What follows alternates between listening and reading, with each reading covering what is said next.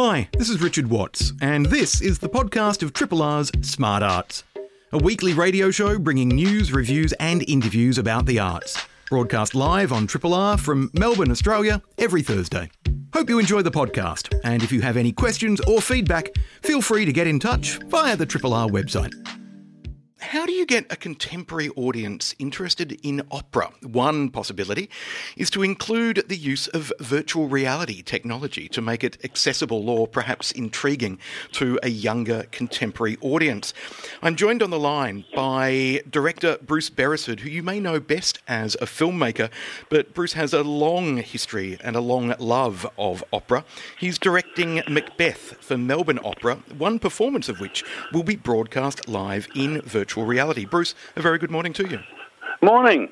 Before we begin talking about the, the use of VR technology in this production, let's talk about you and opera. You've long loved the art form, and I, is it true that the very first opera you went along to was not because you were interested in the opera, but you were interested in somebody who might be there?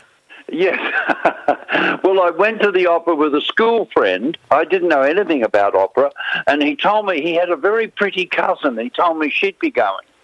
So I said, "Oh, okay, I'll come." but then the very pretty cousin was there, but I adored the opera. I thought, "Oh my God, this is absolutely fabulous. The music, the singing, the spectacle, it's all so exciting." And then I became fanatical. Well, and that fanaticism for opera has included working around the world. You've directed for Portland Opera, Washington Opera, Los Angeles Opera, and locally here uh, in Australia for the State Opera of South Australia, Opera Australia, and this production of Verdi's Macbeth for Melbourne Opera. Now, Macbeth in itself is a, a bloody, gory, thrilling story. I imagine once you add the power of operatic music to the mix that it becomes a real spectacle. Oh, it does. It's it's very exciting. I mean, it's very um, very much very closely follows the um, storyline of the play, but of course the music adds a tremendously dramatic dimension to it. Um, and it's uh, I mean it's got some of the best music Verdi ever wrote. It's very tuneful. Uh, it's very beautiful. Even the tragic arias are very beautiful and also it's exciting. There's you know there's a fights, murders. it's thrilling. With all that going on, then why the need to include virtual reality in the mix? Is that just a gimmick to intrigue audiences? Is it a distraction well, from what will be happening well, on stage? It's well, of course, when you see virtual reality, you do see it in 3D. So you get the feeling. I mean, it gives it a tremendous um, presence, a tremendous realism because you've got this thing on your head. I've only seen a demonstration of it once, but it's it's quite extraordinary. I mean, you actually feel you're there watching these things happen. Certainly, it's then because it's three dimensional. It's it's uncanny. The fact that that sense of feeling like being there is obviously going to be an attraction for audiences who are perhaps nervous still about going out uh, because of COVID or who physically, uh, for reasons of geography or, or uh, mobility, can't travel to the theatre. So the VR experience will make it feel yes, like they're there. That's true. I mean, it should, yes. I mean, one, I think it will become widespread the virtual reality. I mean, you, you've got to sit there with this attachment, but it's not very complicated. You just put it on. I mean, we had a demonstration that just gave us half a dozen and put them on our heads, and there you are. You watch it. It's it's quite quite fantastic. Now, in terms of directing opera, how does that differ to directing film? I mean, you've made more than 30 feature films in your career, for example, so you're clearly adept uh, and f- very familiar with that art form. Uh, and people would obviously know films like Breaker Morant uh, and The Club from uh, earlier in your, your, your kind of work, or Driving Miss Daisy and other later films. But in terms of directing a stage production as opposed to directing a film, talk to us about well, how that differs. Well, I, yeah, as a director, you have to be conscious that the audience is in a fixed position and they're essentially watching a wide shot. I mean, in a film, you have all the little gadgets. You cut closer to the actors, you move the camera, uh, you have short scenes, and it, it bounces around. But in operas and plays, that's rarely the case. It has to be sustained over a long period with the one setting. So I have to pay very special attention to the, well, the characterizations, the acting, the lighting, the set. Of course, the thing that opera's got and live theatre's got is the actual presence of the actors. I mean, they're really there. And that is a tremendous factor that, that gives you that gives it an edge that film doesn't have. Because there's only photographs of the actors. When they're really there, I think it gives you a big thrill. And certainly, then, as the director, it means you're able to literally direct the audience's eye to where you want them to focus on a stage by having a, an actor step forward at a particular moment, for example. The risk there oh, being yes. that um, you can have a, another actor who can accidentally or deliberately upstage somebody by moving at the wrong time. Oh yes, well you don't. It's not good if they do that. I mean, one of the key things about directing uh, stage or opera is choreographing the movements. So you say, look, you move here, you move there, you go there, you sit, you stand, you go there and there. I mean, the good directors often uh, do these things extremely well. The choreography is very interesting and very um, greatly expresses the content of the play or the opera. You have badly directed plays and operas in which the actors just stand there and talk. I mean, that's you don't see that that much these days, but it used to be pretty standard. In terms of the VR element, how will that be directed? Will you be sitting off stage, for example, saying cut here, cut there?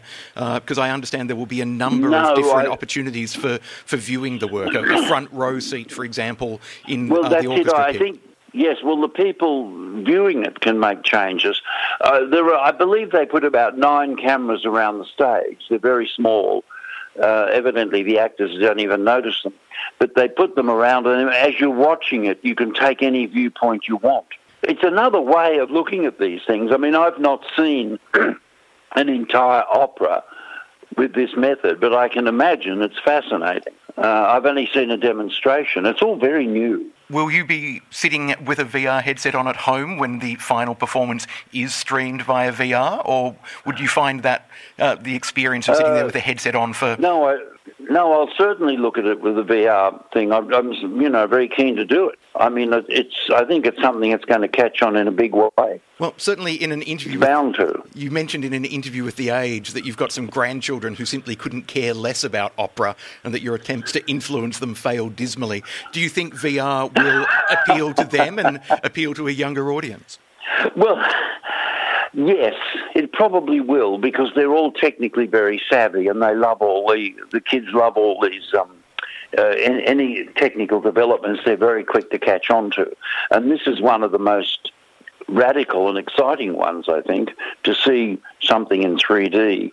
It's um, uh, I mean, especially a dramatic thing like, or or, or even a, a travelogue.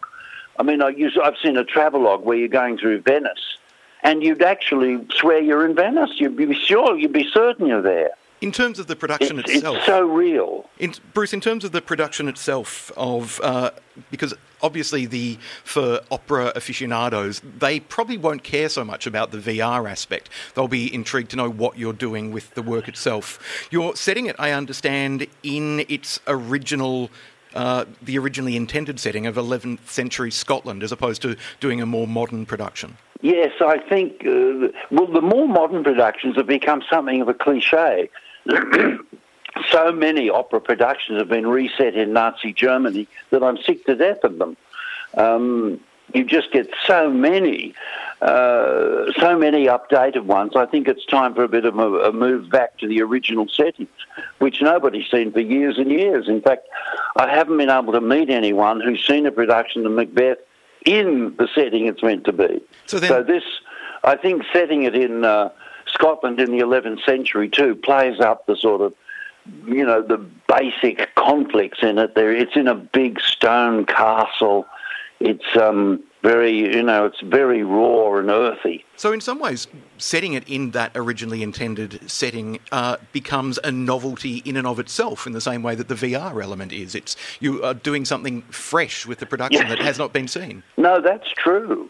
Um, the, the, productions of it either tend to be Nazi Germany, and I've seen others that set it vaguely in the sort of Middle Ages, like the uh, in the Renaissance. They set it in the 16th and 17th century, which you know, well, it kind of works. I mean, the drama will work almost anywhere, but I think where we're setting it is um, an exciting setting.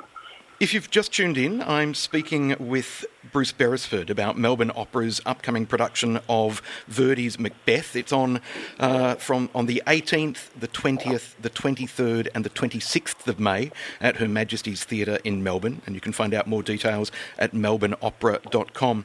Bruce, as a, a final question for you, uh, given that you've worked with companies uh, around the world and around Australia as well, what's it like working with Melbourne Opera? They're a unique company in that uh, up until very recently they had no state or federal funding at all. They rely on philanthropy and box office. So they run a lean production, but they certainly have a, an excellent reputation.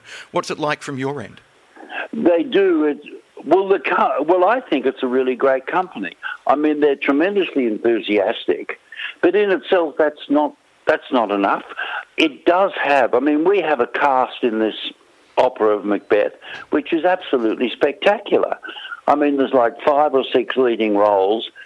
There, every singer is superbly gifted. I mean, the the, the sound, the music, the the uh, the arias are so stunning, and also a wonderful chorus. There's a huge chorus in Macbeth, fifty people. I mean, it's um, it's a great sound, and the company is absolutely first class. And I, you know, I've directed, you know, Los Angeles Opera and some of the biggest companies in the world. This company is absolutely first class.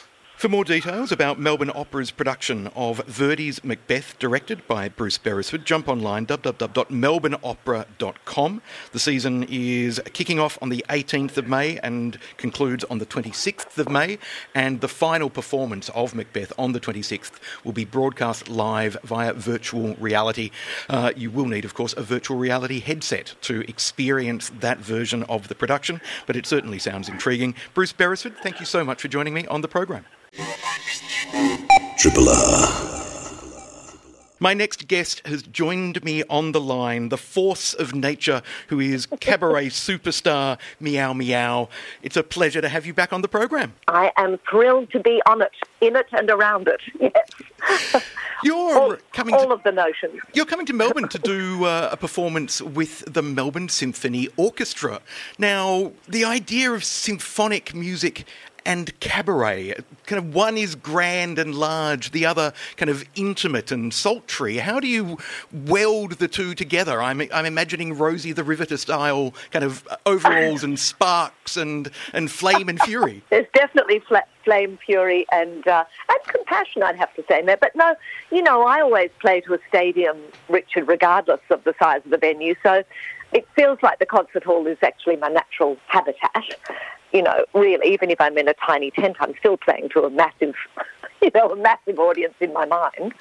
And I think that's the that's the key of you know I have a broad concept of cabaret. It's all about the the intimacy that you can create within the music and with that audience. And I think that's totally possible with a, within a concert hall. That's actually the beauty of the thing is bringing everyone in close together. And I think you know certainly the way we're all like little little Bambis with wobbly legs out in the woods at the minute. I think that's a very special task, as it were. I can't wait to get on stage there and um, have that symphony behind me and in front of me and around me. it certainly does feel like audiences are so hungry uh, at the moment for for that live experience, particularly I think in Melbourne after so long in lockdown last year that people are definitely hungry for experience. Does that mean they might almost I don't know, I'm not expecting people to rush the stage, for example, but I hope they do. I think it would be rude not to. But I think it's um, it feels to me like a more delicate situation. Actually, I think um, I've done this concert a, a, few times. I've done out of town tryout with the London Philharmonic, and um, uh, you know, we've done it. I've done it at Sydney Opera House, and it's all been pre-pandemic. This, this orchestrated chaos, as I as I call it, has been emotional at the best of times because I've got songs in there written by Meg Washington and Ian Grandage and Thomas Lauderdale from Pink Martini. So there's a lot of sort of music from people who are very dear to me that I've co-written, and I always feel very emotional anyway. I think with that sort of when you've got the full force of an orchestra with you, it's kind of fantastic. But I feel that after this sort of sensory deprivation that we've all had, that those those pieces become even more magnificent, and the you know the ritual of energetic transaction that you just can't replicate is it's it's I, so I think it's you know I think people are um, uh, they're hungry, but I also feel like we're very aware of uh, being grateful in the moment of of connection and particularly connection through music. So I always love to be mobbed, of course, but I think it, it's quite emotional. I think I I do believe so strongly that you know we open up our hearts with all of that, and when you've got a full orchestra just going for it, it's really it's kind of like why why we exist to me. I'm just yeah, thinking, what on. kind of what responsibility does that place on you as a performer, Meow Meow? When given that audiences are, as we've said, audiences are perhaps already slightly more emotional and responsive than they would have been a, yeah. a year, a year and a half ago. Uh, given that I've yeah. seen you reduce audiences to tears and then effortlessly make us roar with laughter moments later, that knowing that audiences are perhaps more emotionally vulnerable than they have been in the past, does that change the way you approach a performance? Does it make you more sensitive and more cautious or, and, and give you a greater sense of responsibility? Or is it just going to be hell for leather? Uh, can everybody strap in? I think it's both, actually. I mean, I don't ever feel unconnected from what's going on. I mean, that's the beauty of um, a changeable program and, and the cabaret form, even if it's with orchestra, is that you can chop and change with the day's events. Now, obviously, it's all orchestrated, so it's more tightly organised than total free form of a smaller band. But there's still a lot of freedom within it, and it's you know I've got brilliant musicians plus Ben Northey conducting who. Um, you know, I've worked with before, so there's a sort of sense of strap in, but it's communal. it's definitely a ride. It is joyous, this concert, but I think I'm always sort of seeking for the, the, the vulnerability within myself and within an audience. For sure, that's the sort of material that I choose. I think is the preciousness of of uh, life and that you know that beautiful Patty Griffin song that I can never get away from because I think it says the right thing. Be careful. You know, it's just about um, being careful with each other, and I still find that immensely you know profound. I don't know. I def- I always feel a responsibility because I think what a what a joyous thing to be able to get on stage and have all of that music around you is really that's that's just phenomenal. But it's it's very much what I've missed in the you know the hideousness of being locked down, of not having that um, the energetic exchange, which is so much about the absolute base nature of music bringing bringing people together and, and blowing the roof off with laughter and with, you know, I always I don't take myself too seriously, but it's um, a lot of material I think is profound by its lineage and profound by its ability to connect with, with people across ages, and that's that's special. If you've just tuned in, I'm speaking I'm, with I'm a little bit serious today, but I, I do feel I do feel um, it has been so strange having that. I think music underutilized in Australia, certainly in this time of pandemic and lockdown, and I'm just feeling that we've sort of missed opportunities to connect people virtually with the, the power of that. And so it's it's been a, a time of um, contemplation and frustration and, and, gratitude. You know, I think joy sounds a bit, a bit off, but it's true. I do feel like without being able to blow the roof off with a song and having that sense of, um, I don't know, that, that otherworldly thing that happens when you're really all in the moment. It's you know, it just it's like semi paralysis. It's like half. It's like limping. Mind you, I probably will be limping because um, I get I've had to get back into training into my high heels. that sense of so of... it's a funny show, but I feel like you know it's kind of music of the spheres as well. It's beautiful orchestrations and. That's like, oh, it's just yummy. It's delicious. So it's sonically lush and certainly visually, of course, exquisite. Um, I still have my lovely long legs. Listeners, don't panic. But yeah, it does feel like a, a special, a special, um, a special thing. Working with an orchestra is, you know, it's it's sublime. All those little single lines that come together in something magical. Oh, I love it. I was just thinking that the, the that sense of communion that we have at, at, a live experience when everybody is together in a room, that to, to, to be able to return to that experience, that kind of collective uh, kind of joy that we have uh, in the live event. For any performer uh, deprived of that, it must have been challenging. Uh, so, very much looking forward to seeing you return to the stage. But I did, I was curious, Meow Meow, given that this performance with the MSO, Meow Meow's Pandemonium, having an entire orchestra behind you uh, is as opposed to singing with perhaps a, a, a, pianist and a, and a cellist and a guitarist that sheer volume of sound does that present yeah. a risk to you vocally? Are you are you going to are you going to damage yourself no, for the, for the... it's always risky vocally but I've got you know they're brilliant sound people it's the art centre it's Hamer Hall it's you know the concert hall it is I just have to control myself I get overexcited and that's when I blow my voice so I have to and I never want to pace myself but I do have to try and think it's all right. You can let the you can let the amazing sound engineers do that for you. You know, I think. I mean, I'm used to. I've, I've performed with lots of orchestras around the world, and I have I don't know, it's just a very, you just need good monitors actually. I need to just not get overexcited and, and trust that it's all going out there. But, you know, the last time I did this concert was um, Rufus Wainwright came on and sang the duet that we'd recorded for Pink Martini, and so it was really special.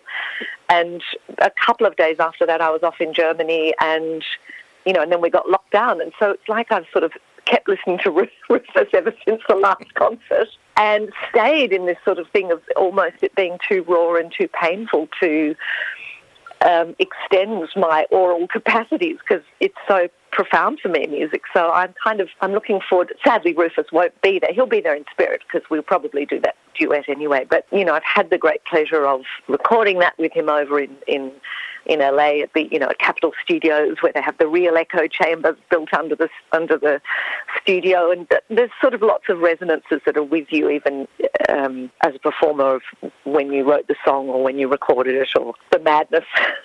the madness. So there's lots of layers and layers and layers, and I think I've just got to try not to get too overexcited because it's two in a row, Friday and Saturday. Meow Meow's Pandemonium, uh, as you've just heard, Friday the 21st and Saturday the 22nd of May, 7.30pm at Hamer yes. Hall, uh, yes. and booking through mso.com.au. And Meow Meow, you're also going to be in conversation on Wednesday the 19th. Well, apparently not, because now we have a rehearsal. So I thought that was happening as well.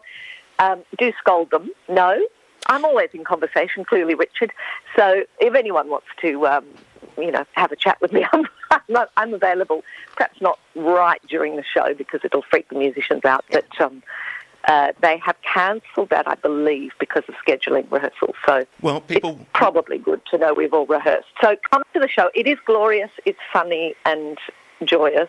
Yeah, it's just bloody beautiful. I have to say that. It's like a lot of people in Melbourne who've seen, you know, some of the material. Suddenly, when you've got the huge orchestra, it's just another beast. It's really wonderful. Meow yeah, Meow's Pandemonium with the Melbourne Symphony Orchestra, Friday the 21st and Saturday the 22nd of May, 7:30 p.m. at Hamer Hall. Tickets and booking details at mso.com.au. Meow Meow, as always, it's been a pleasure. This is a podcast from Triple R an independent media organisation in Melbourne, Australia. Triple R is listener supported radio and receives no direct government funding. If you would like to financially support Triple R by donating or becoming a subscriber, hit up rrr.org.au to find out how. Keziah Warner and Roshelle Fong are here to chat about a work called Poona. Now, back in 1997, Australia's most infamous xenophobe, Pauline Hanson, uh, published a book, uh, Pauline Hanson The Truth, in which she imagined Australia in the year 2050 run by a lesbian cyborg of Indian and Chinese background called Poona. This is Pauline Hanson's worst nightmare. It's been brought to life by Roshelle Fong and Keziah Warner. Welcome to you both. It's lovely to have you in the studio. Thanks. Hello, thank you for having us. So, Roshelle, let's start with you. Why create a work, Poona, as it's called, kind of inspired by this strange xenophobic nightmare of Pauline Hanson's? Well, it's just such a beautiful piece of creative writing. So it was pretty irresistible, to be honest, um, especially framed as, you know, like a PC Australia gone mad kind of thing. Like, yeah, as soon as I read it, I just thought, wow, that sounds like a beautiful future, and um, I want to live there. So, the closest thing we can get to time travel is, I guess, creating uh, that reality and inviting our audience members to join us in a more utopic version uh, of, of Poona's world. Now, when you say it's a beautiful piece of writing, what immediately springs to mind to me, of course, is Gina Rinehart's poetry, which I'm sure is kind of on about the same literary level. Uh, Keziah, what's it like adapting a, a, a work like this? Um, well, we kind of tried to take the inspiration and then throw that work in the bin and go totally our own way. I think so. Yeah, adaptation by inspiration only. Um, yeah, and and as Roshelle said, kind of um, that their idea of dystopia was totally our idea of utopia. So we were like, this is perfect. Let's make a wonderful, um, idealized version of 2050 with yeah the best possible president we could ever imagine. it sounds like you, you've taken the I don't know the Hollywood style route to adaptation. Kind of take the title and then make everything else up. That's exactly right. Yeah. so in terms then of trying to create a work, uh, and imagine that future. What talk us through the steps of the, the, actual creative process of how you kind of got to the point where you are now? Was there lots of I don't know, uh, lots of brainstorming sessions, lots of white pa- paper on the on the wall, kind of, and just trying to imagine what this utopia slash dystopia might look like. Yeah, absolutely. Lots of lots of brainstorming, lots of white paper on the wall. That's definitely definitely the process we went through. And we kind of because obviously the the source text being written in 1997 was kind of that the same thing that George Orwell did with 1984 in that their idea of 50 years away was so wildly different, you know, uh, robots, sorry, roaming the earth and that sort of thing. So obviously now that we're here in 2021, we know that it's not really going to be robots roaming the earth. Um, but so we were, because we had that kind of provocation, we had the license to be quite free in what our vision of the future could be rather than thinking maybe as realistically about okay what what is it going to be like in 30 years time? We could go okay great there's robots so what else? Australia is a republic. Uh, it's part of the pan asian union like all these sort of um, kind of fun ideas and things that we could take without having to root things too much in in reality i guess yeah. Totally. And i think we've kind of um, reframed our source text not really as that book, but um, instead we've talked to um, politicians of colour. You know, our director. Uh, Isabella Vadiveloo has brought in a whole wall of lots of current um, leaders like Jacinda Ardern, and we've just kind of tried to think about what a really safe, creative, like political party boiler room might look like and that's really the heart of it it's like okay what are their personal relations how are they supporting each other how are they um, being kind like what are the values that they're putting out that you know we would like to have in the world yeah kind of trying to demonstrate a different model of leadership than maybe mm. the ones that we mm. have today mm. well given the current models of leadership and indeed the current leaders i think kind of imagining something uh, better is certainly far preferable it's already it's definitely sounding like a kind of uh, a world that i would like to be living in with all those ideas then informing the work roshelle tell us about the work that you've created what will audiences experience when they head along to the Chinese Museum in Cohen Place in the city to, to uh, experience Yeah, well, um, as soon as audiences arrive, I mean, the Chinese Museum is a beautiful building, and um, you know, as soon as you go in there, like that's kind of rooted in, I guess, Poona's uh, culture as well, and, and my my background too, partly. Um, so audiences will come in; they'll be uh, assigned a role. So um, essentially, they are all members of the Independent Poona Party, and we've got three levels of engagement that all come with different types of roles, um, and we will uh, so the audience get to choose their role, and then they'll either get like a small script or sort of some indication of what they might be um, up for.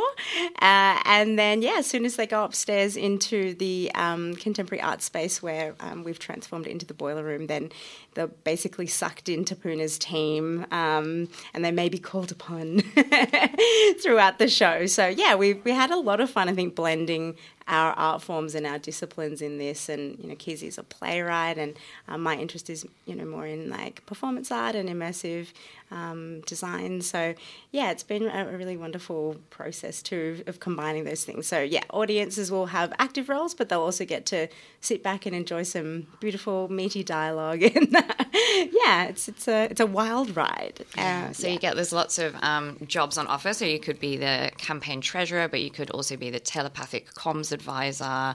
You could be the cyborg outreach officer. There's lots of uh, lots of different jobs, and um, the kind of the the story of the show follows the four weeks leading up to election day itself. And um, throughout the show, different crises come in that you as the team have to deal with.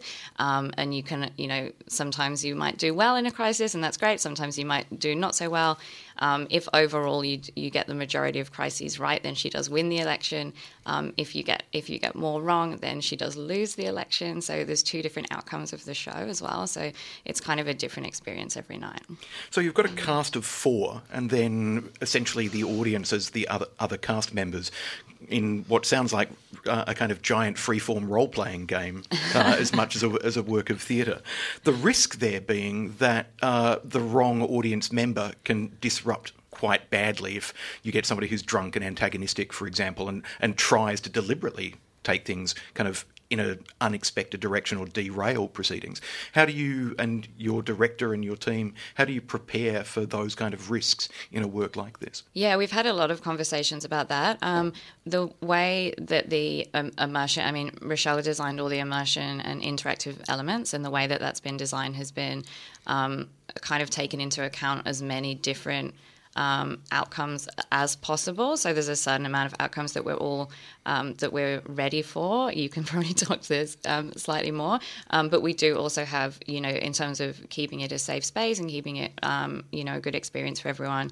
We also have a front of house person in the room every night who is either one of us or is our director Bella, um, and you know, if they if anyone is not being uh, friendly and nice in the workplace as we would expect in any workplace, then you know we ask them to chuck a sickie and go home for the rest of the day, um, because obviously that's not what we want. But yeah, I mean, there's also lots of um, things that are built in that we can kind of we're ready for it to go in multiple different directions. So you've kind of almost plotted it like a video game in some ways. The the kind of multiple narrative routes that some will lead to the same end point, but via distant destinations, and then presumably several alternative endings as well, as we've already heard. Yeah, that's right. And you'll find out if she wins or loses, but then there are a couple of different outcomes in terms of who you might lose to and that sort of thing. So, yeah, it's a it's a trip. Tell us a little bit more about the kind of, I guess, plotting different possibilities, uh, because I mean, it, it strikes me. I'm a I'm a journalist. Uh, I'm a writer. So often when I start writing a, uh, a news story, I know how it's going to end roughly. Um, fiction writing is much more challenging, uh, and then interactive writing like this must be a step up again because you kind of you don't know where it's going to end, or rather you do, but you don't know which ending is going to happen on the night. So it sounds like a pretty demanding creative process. I mean, like our skills lie in different areas. You know, I, I, find writing dialogue much harder, but um, yeah, in terms of plotting it out, I mean, um, you know, it's just really doing a tree diagram and kind of reverse engineering it back through. So um, yeah, I mean, I think it's it's quite fun to do, and um, being able to just like also offer a bit of leeway for discussion. Like in some of the crises, you just need to pick A or B, and actually it's quite simple. It's you know there are two outcomes, um, but leading up to that, how the actors are facilitating the discussion um, is actually a big part of the um, immersion as well. So it's kind of like yeah, little like group bonding experience within each of those little tree sections, and that's where kind of the real magic happens, and where we want the audience to leave feeling like they did it together, and they kind of yeah made some new friends as well. yeah, yeah, and I think the um, in terms of that like sort of loss of control, I, I that was the biggest challenge for me because I'm uh, you know a playwright by trade, so I'm used to that fourth wall kind of being down. So I think that was the biggest change, um, and we just tried to make sure really that well firstly, I had to relax, um, but also just trying to make sure that whatever outcome happened that we were really happy with it that like you know that any ending was was good and actually kind of in the end we I went sort of too far in the other direction, and we all liked the concession speech a lot more than we liked the victory speech. And we are like, oh no, we've got to make the victory speech better. I've gone too far towards the bad ending. Um, but yeah, it is. It is like um, surrendering that control and, and welcoming the audience in as a, as a part of that creative process. If you've just tuned in, I'm chatting with Roshelle Fong and Keziah Warner, uh, who are the co creators of Poona, uh, a new work that is on at the Chinese Museum, 22 Cohen Place in Melbourne, and on now until the 23rd of May. Now, I guess a, a, question for both of you, given the political focus of this story. I mean, we're kind of uh, set uh, in an election in 2050 in which our uh, our lesbian cyborg uh, of mixed race may or may not become kind of our glorious leader any risks, any concerns that people are a little bit sick of politics at the moment, especially given the the toxic nature of federal politics in Australia? Is the politics going to scare people off, or do you think the people who are hungry for this kind of work will come no matter what. I think that the poster really says a lot about the like the flavor and the mood of the work. So you know, it's lilac, it's coral, it's pink, it's yellow. I I am a, a quite tired of federal politics, but um, you know, and that's why I think um, Keziah and I collaborated to begin with because I've really loved how she's able to take really high concept things and make them very personal and like just kind of make it a fun Friday night with the team. So, you know, I think, um, yeah, like people are coming because they want to be Poona. They want to be like a, a, a, very stylish cyborg who's in control, who you know wears the pants in the room, so to speak, and um, and that's the draw card really. And that, that, i guess we've made it for ourselves first and foremost. And um, i think that crosses quite a lot of genres and isn't really kind of pigeonholed into being um, just like a political drama per se yeah, and I think going back to that idea of kind of remodeling leadership, I think um, we've talked a lot about trying to kind of remodel politics as well. I kind of offer this show as a bit of a vision of how things could be if our leaders were um, kind and generous and genuinely interested in serving the public. and Keziah, and apologies, I've been mispronouncing your name oh, earlier in the interview. Um, in terms of remodelling the work, this was originally going to be staged at uh, Next Wave Festival, uh, uh, and then of course this little pandemic thing happened, and everything got upended. Uh, have, has having that extra then, I guess, effectively extra um, development time, uh, how has that benefited the production? How, and how has it changed it from what would have been originally staged at Next Wave Festival last year? Yeah, it's benefited massively. I think having um, even just having a year for something to percolate in your mind makes it so different. Um, but I think the biggest change is how much deeper embedded now the interaction is in the work. We had. Um, if it had gone on in 2020, it would have been interactive, but we didn't have those kind of defined job titles for each of the audience members. I think we've been able to like um, control the sort of the journey for each audience member through the work in a um, much better, kind of more truly interactive way, rather than just having moments that were kind of open to discussion. We've been able to like individually involve every single audience member.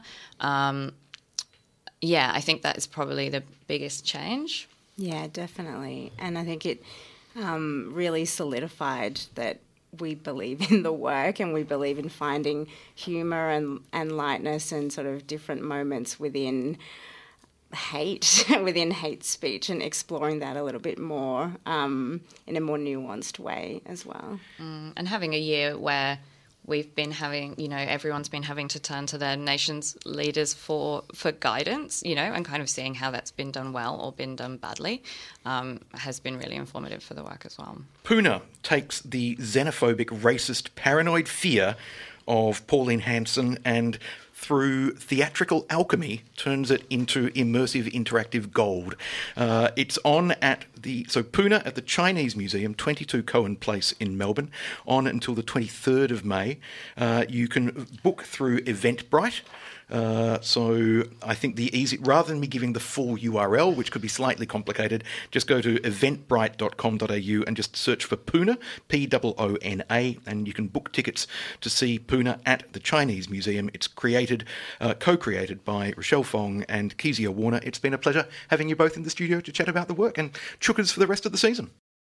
Thanks for listening to this podcast of Triple R's Smart Arts, a weekly radio show bringing news, reviews, and interviews about the arts, broadcast live on Triple R from Melbourne, Australia, every Thursday. Hope you enjoy the podcast, and if you have any questions or feedback, feel free to get in touch via the Triple R website.